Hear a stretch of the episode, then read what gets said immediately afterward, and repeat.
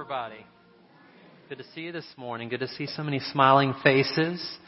Um, if you are visiting here, we're so glad you came. Wanted to let you know about a special app we have. If you have a smartphone, raise your hand if you have a smartphone. I think most of you do. Um, you can download this app on either Apple or uh, the Google Play Store, and it's free, and it allows you to take Arden with you even when you're out of town on the road. We have over a year's worth of Bible teachings on this. You can listen on the go, and especially if you're on vacation. So um, we're uh, happy to make that available to you. Um, as we prepare our hearts for the Word, if you will, please go to the Lord prayer with me. Father, just thank you for that time of worship. That was so special. And God, as we sing that final song, that our hearts want to be prepared for your Word, we pray that would be the, the case, that you would prepare our hearts that you would open up our hearts to not just information, but transformation.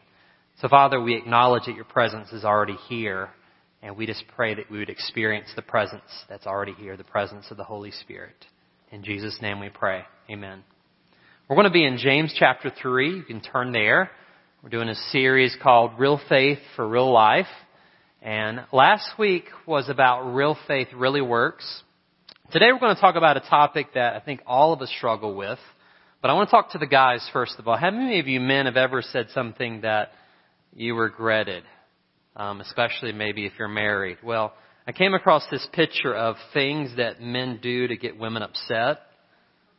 Uh, the first one is lie. That's that's definitely not a good thing. The second one is be honest.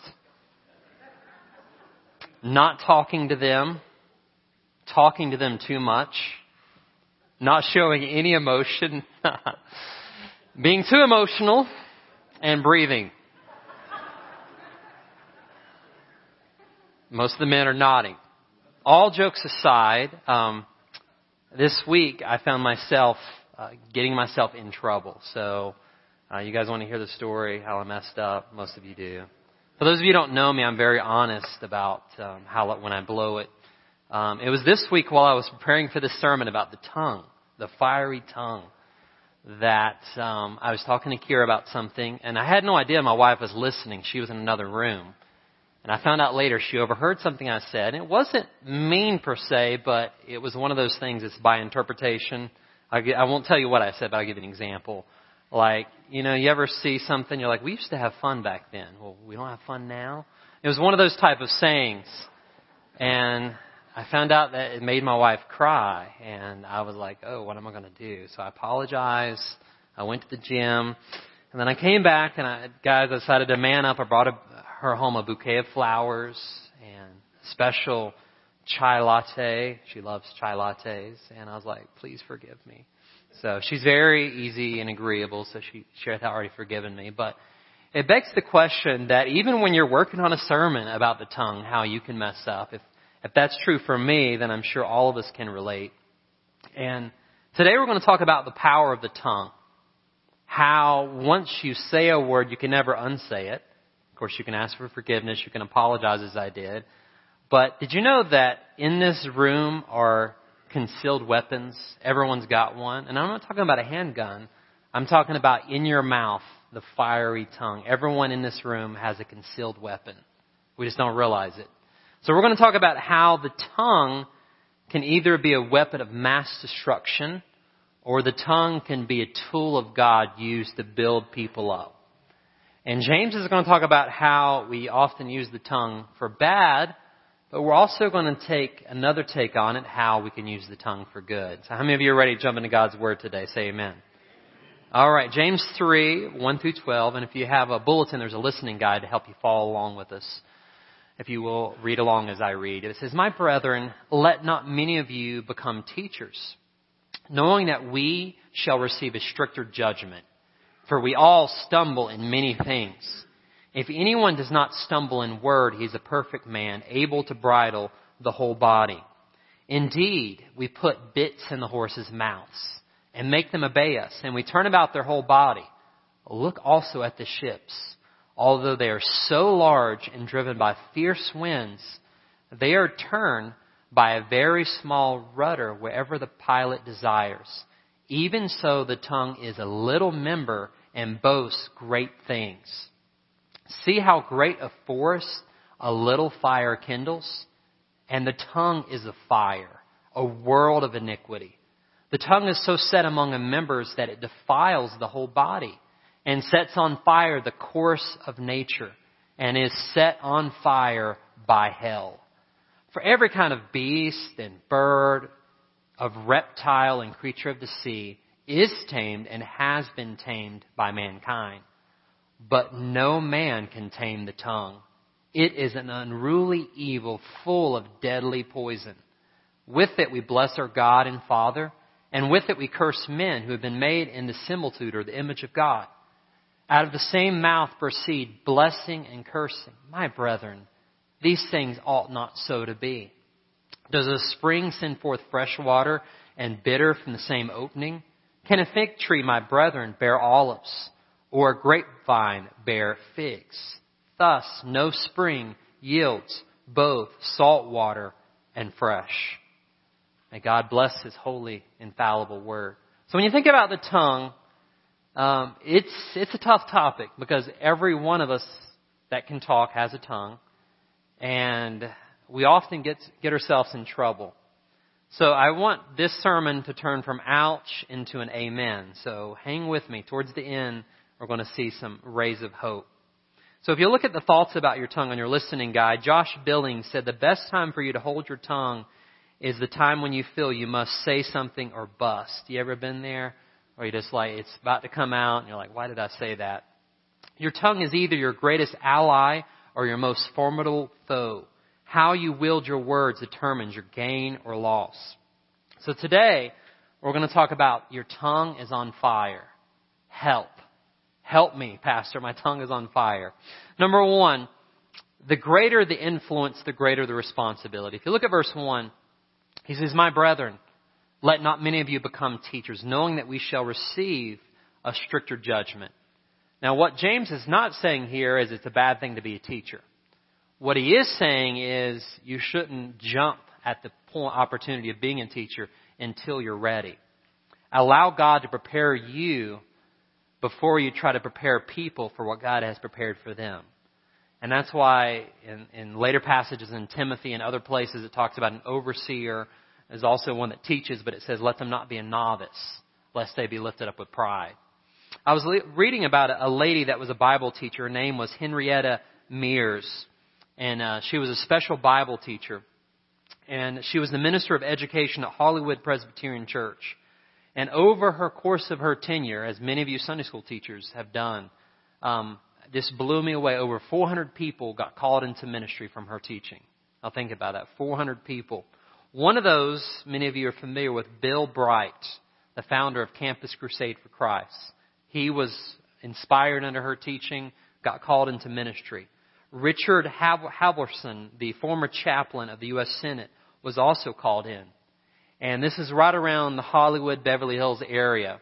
And she, she lived her life to the Lord and she passed and went to go to heaven. And basically they said her funeral was so big that according to the funeral directors at, at this particular cemetery in Hollywood, there were more people at her funeral than any Hollywood star that had ever been buried there. The impact that she made. Now, on the contrary, um, 40 years ago, many of you remember this name, Jim Jones. He also was a teacher. And they said Jim Jones was so charismatic, so charming. Um, I'll read you a quote from one of the articles I read. It says, with the cadence and fervor of a Baptist preacher, the charm and folkiness of a country storyteller, and the zeal and the fury of a man, man, maniacal dictator, James would just like inspire his people, and they were willing to do anything for, for Jim Jones. And what was really sad is he talked his people into moving down to a place.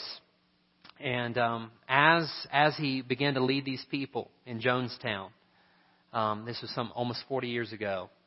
Um, he had them uh, drink a certain suicidal formula, and they they committed suicide. It was in 1978. Many of you remember and only 33 people survived. The rest of the people perished. Some 900 people committed suicide. And this was the guy that would take the Bible and twist it to preach socialism and twist it to speak whatever he wanted to say. So you see the power of the tongue. The lady that used it for good and 400 people got called into ministry from her teaching. And you see Jim Jones, the cult leader that used the Bible for, for his own purposes and for evil. And some 900 people, their lives were perished. So James says, don't presume to be a teacher because the greater the influence you have, the more strictly you will be judged by God. So every Sunday school teacher, every Bible teacher, every preacher in here says, ouch, because the greater the influence, the greater the responsibility.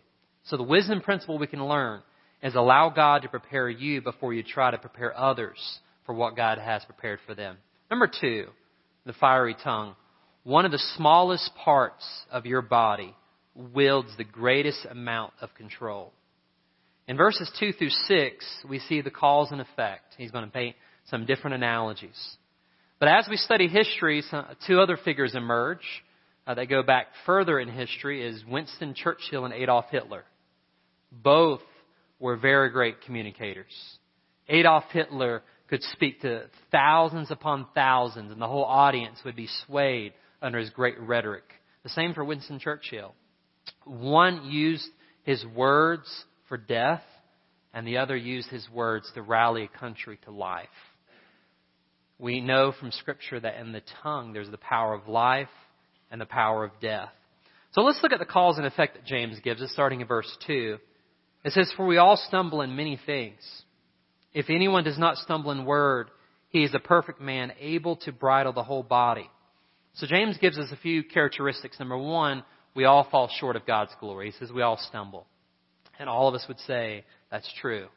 So if you, like me, have messed up in the past week or the past month or the past year, there's still grace for us. Amen.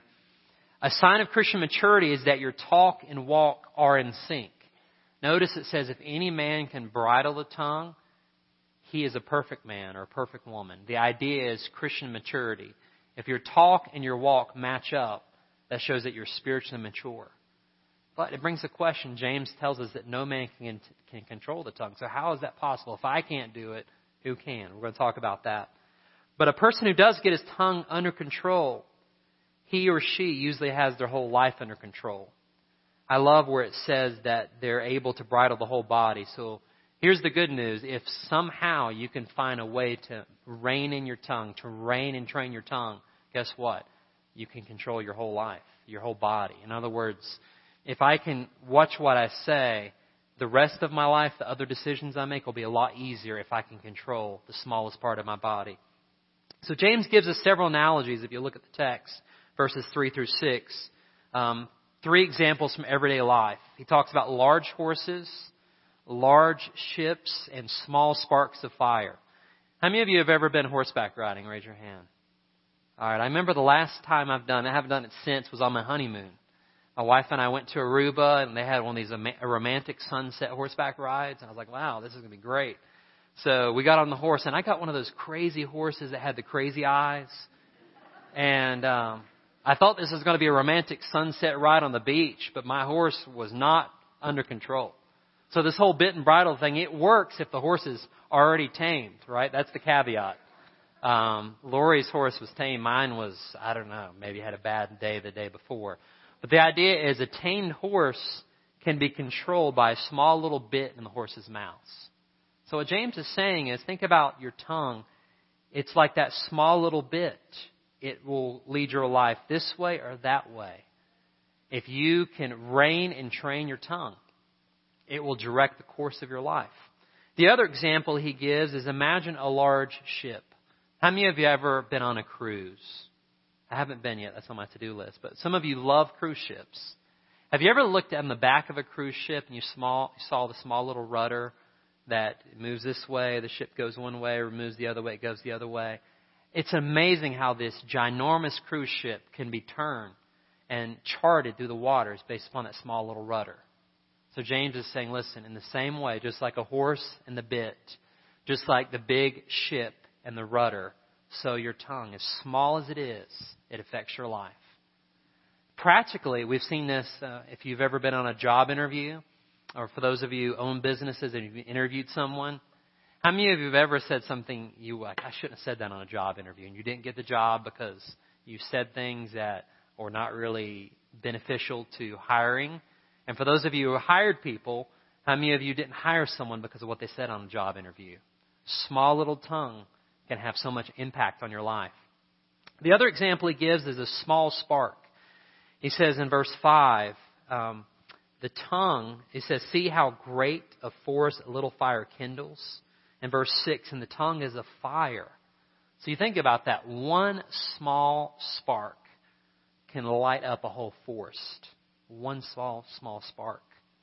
And many of you have experienced this in your life, whether for bad or for good. Now, James focuses on the destructive nature, but there's also the positive nature. Did you know that someone's positive words can also light a fire in your life and encouragement?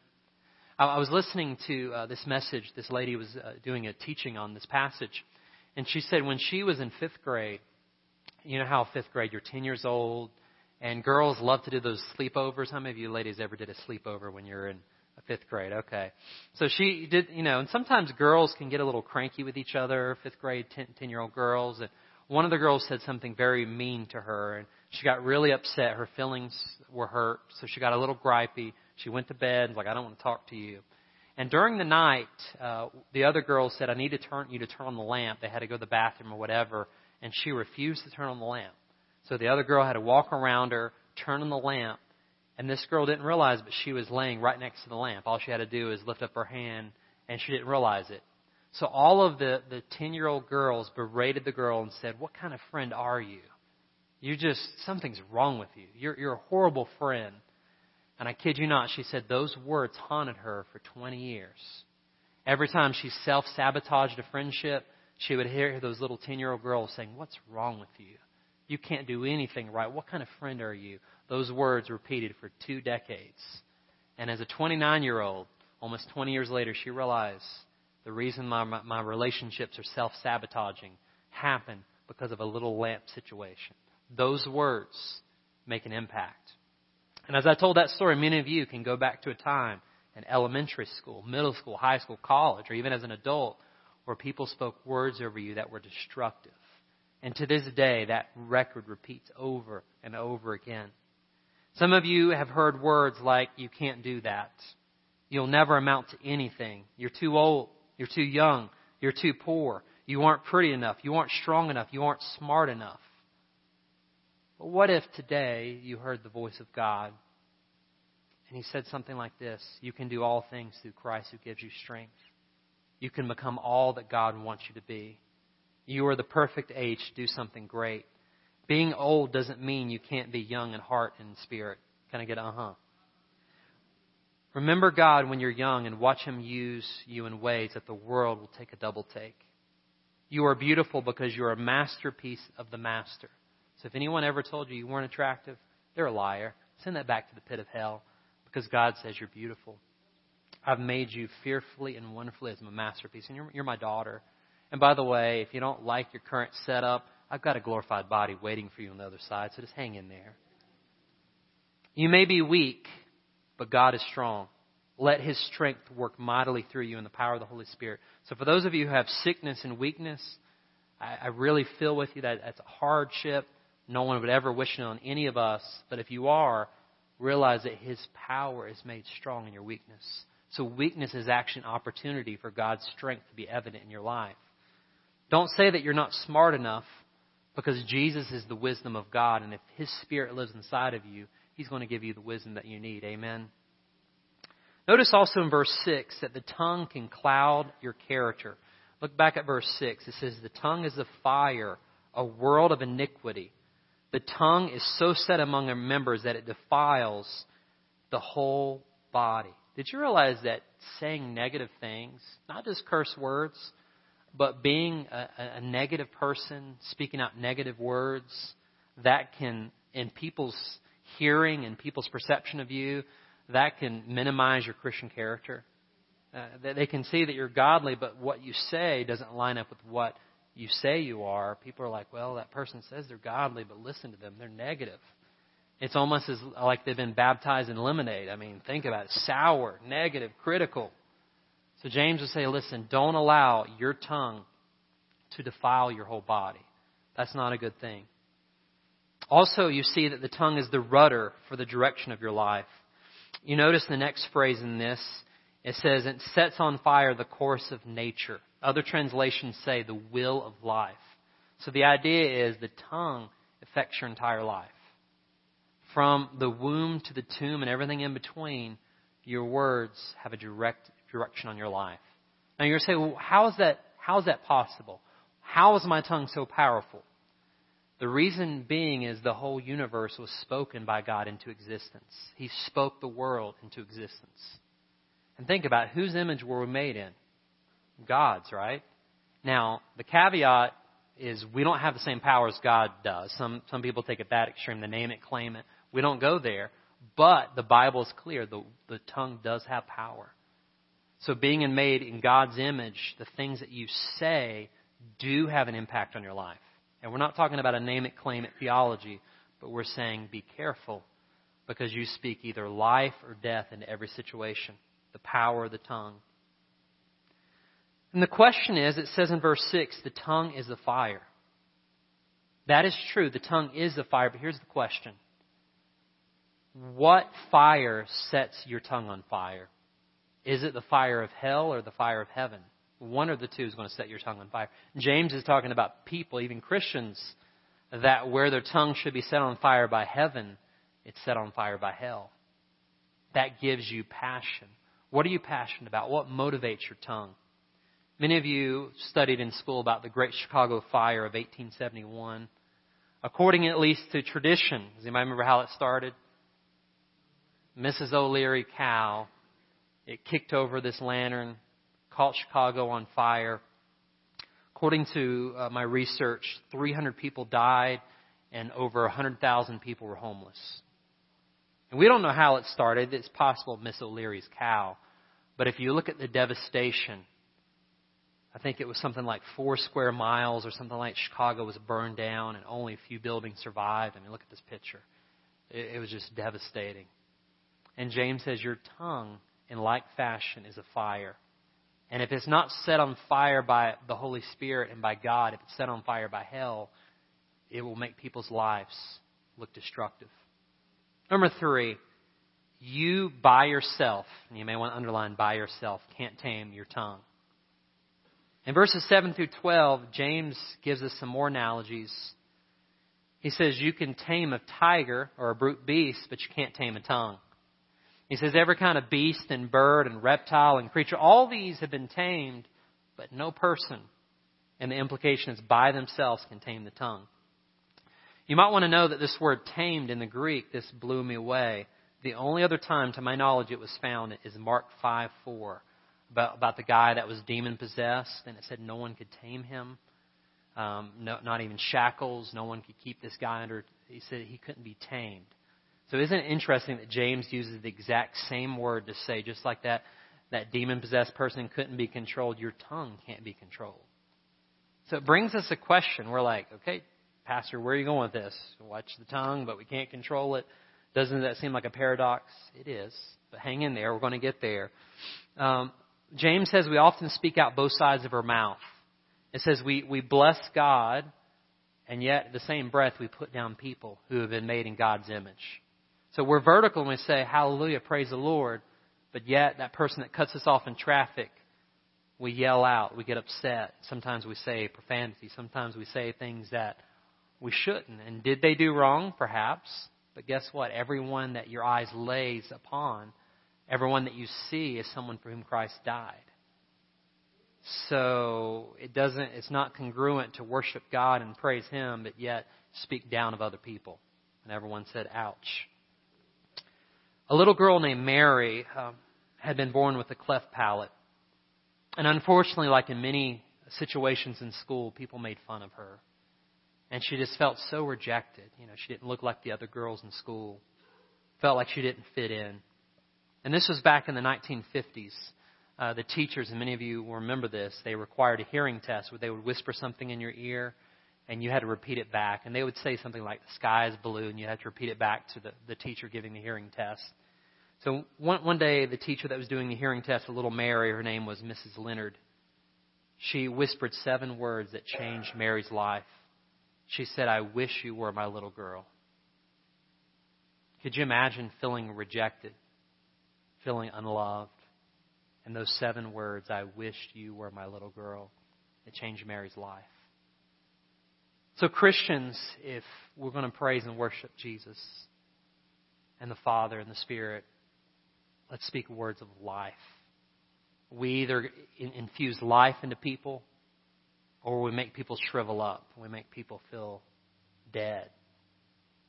So our language should reflect the image of God because we are made in God's image. We should speak as good representatives for God. If you look at your listening guide, there's two types of people contrasted, and I try to summarize my understanding of this passage the tame tongue and the untamed tongue. The tame tongue builds other people up, the untamed tongue tears people down. The tame tongue is full of healing, the one that's not is full of deadly poison. One blesses God while the other curses people. One sees people as significant while the other sees people as less than. One is illustrative of a fresh, refreshing water, and the other is bitter, unsatisfying water. Here's the truth is we're either going to make people bitter or better. We're either going to inspire hope and courage, or we're going to speak words of destruction. One is consistent in character, and the other one is unpredictable. James is so good with analogy, he uses three more analogies, this time more in the farming world. You have a spring, a fig tree, and a grapevine. So would you expect a spring to have fresh water or salty water? I'm hoping fresh water, right?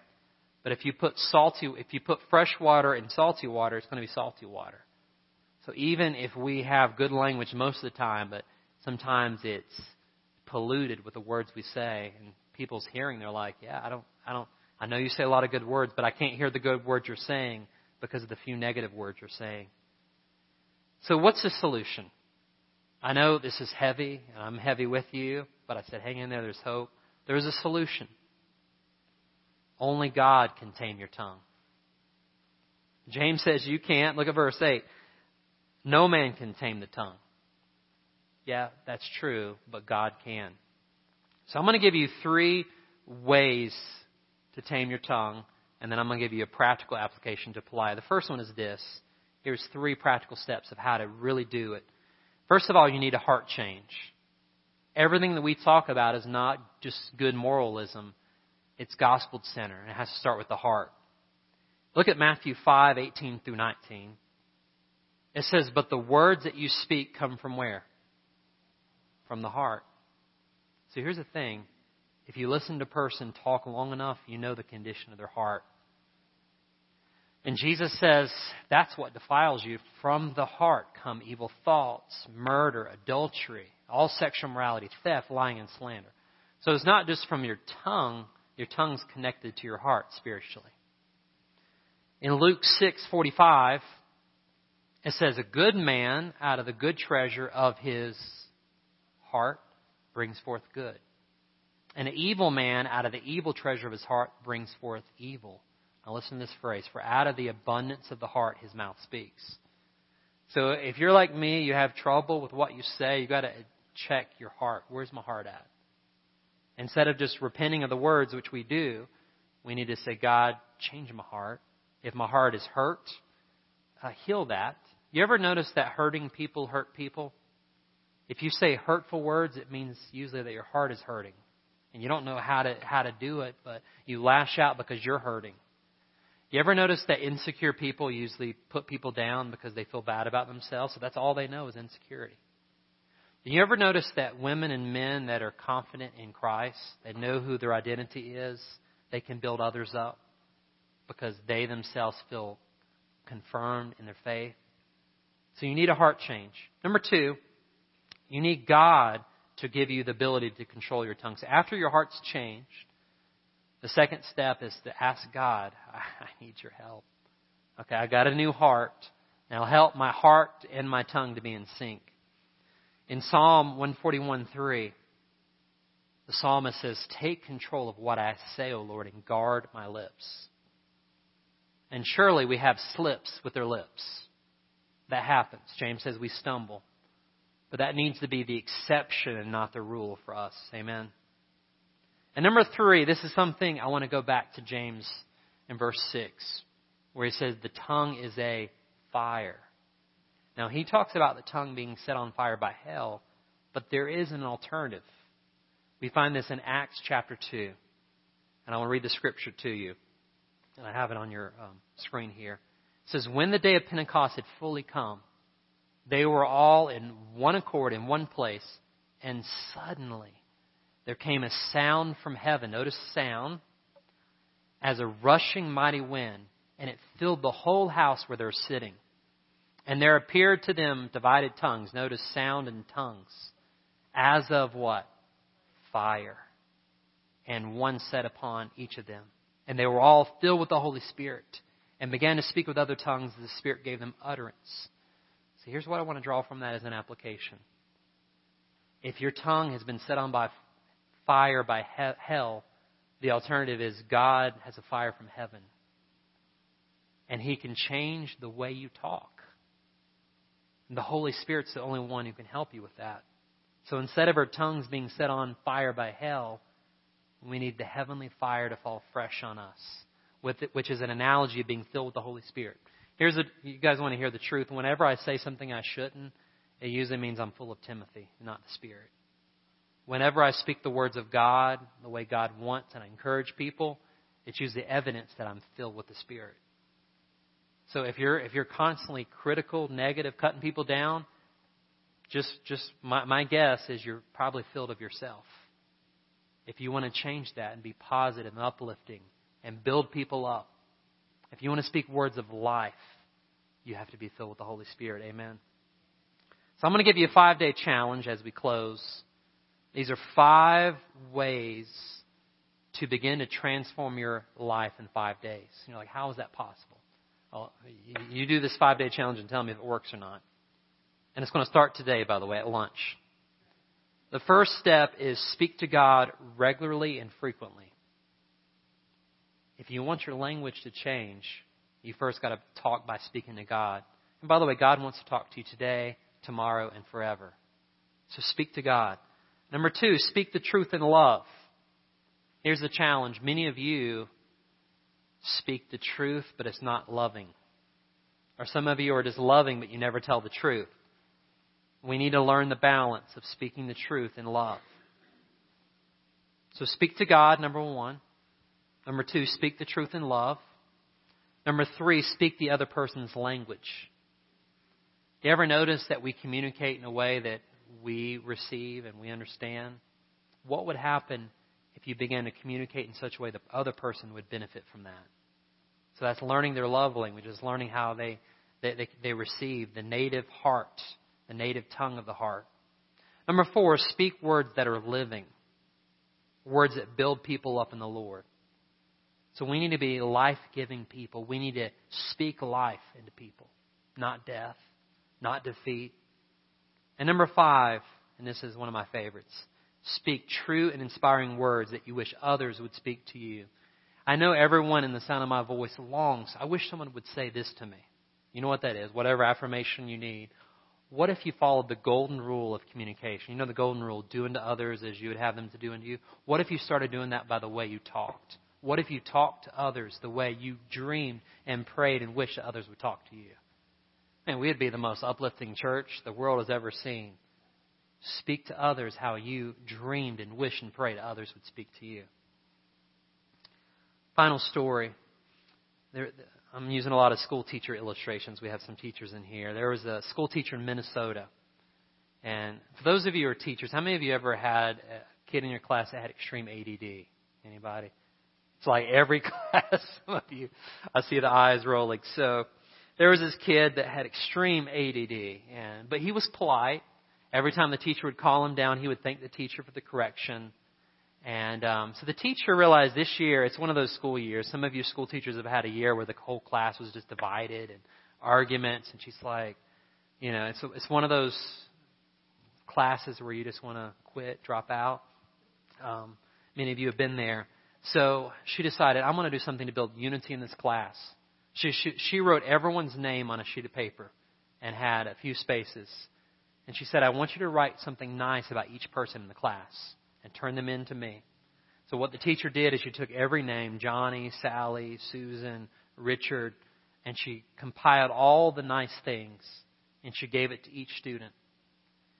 And unfortunately, years later, this boy um, who became a young man, I believe, I don't, I'm not sure what age, but he ended up dying in an automobile accident. And uh, his mother called the school teacher to let her let her know what happened, and her heart was just devastated. And she said, "I want you to know something. That as we were preparing for the funeral and you know uh, getting his body ready, we found something in his pocket, and it was the list of all the kind things the students had said about him. He had carried this with him every day in his pocket. So by your words, you either speak life or you speak death. So let's review it. Um, today we talked about the greater the influence, the greater the responsibility. So if you're a teacher, that's a good thing, and God rewards us if we give the right thing. But realize the more influence, the more responsibility.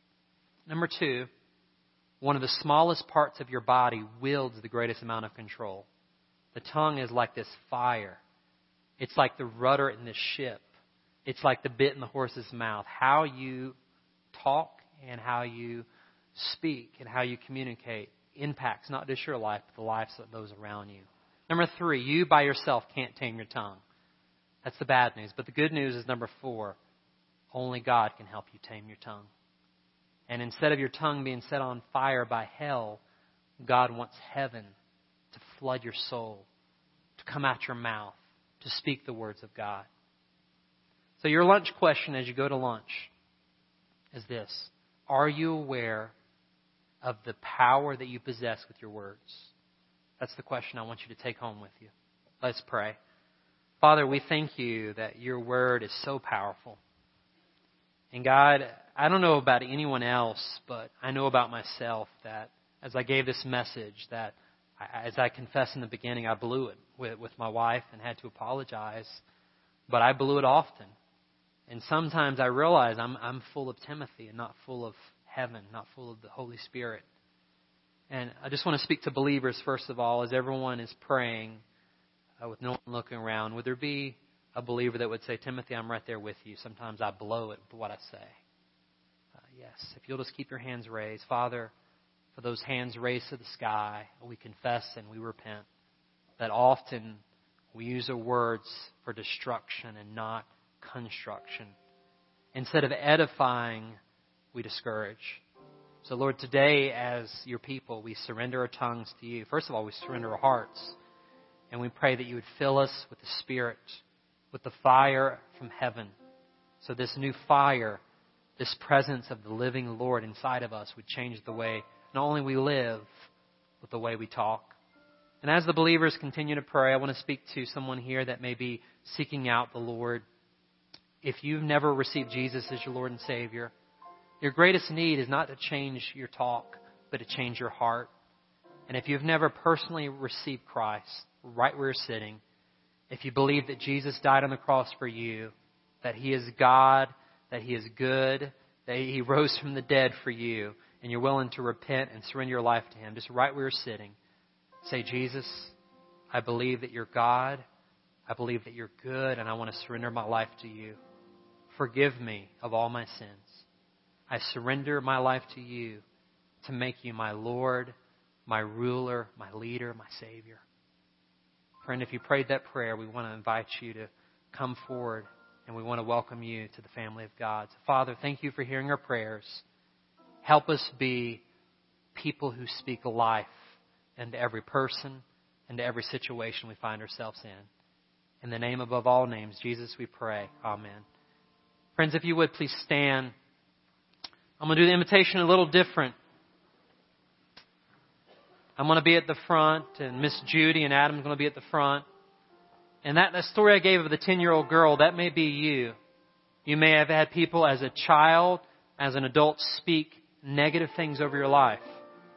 And you may need someone that's going to stand in the gap as a representative of Christ and say, listen, here's what you need to hear.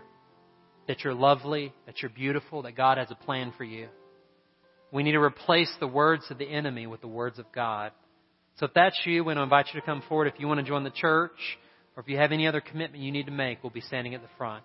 So come as the Lord leads.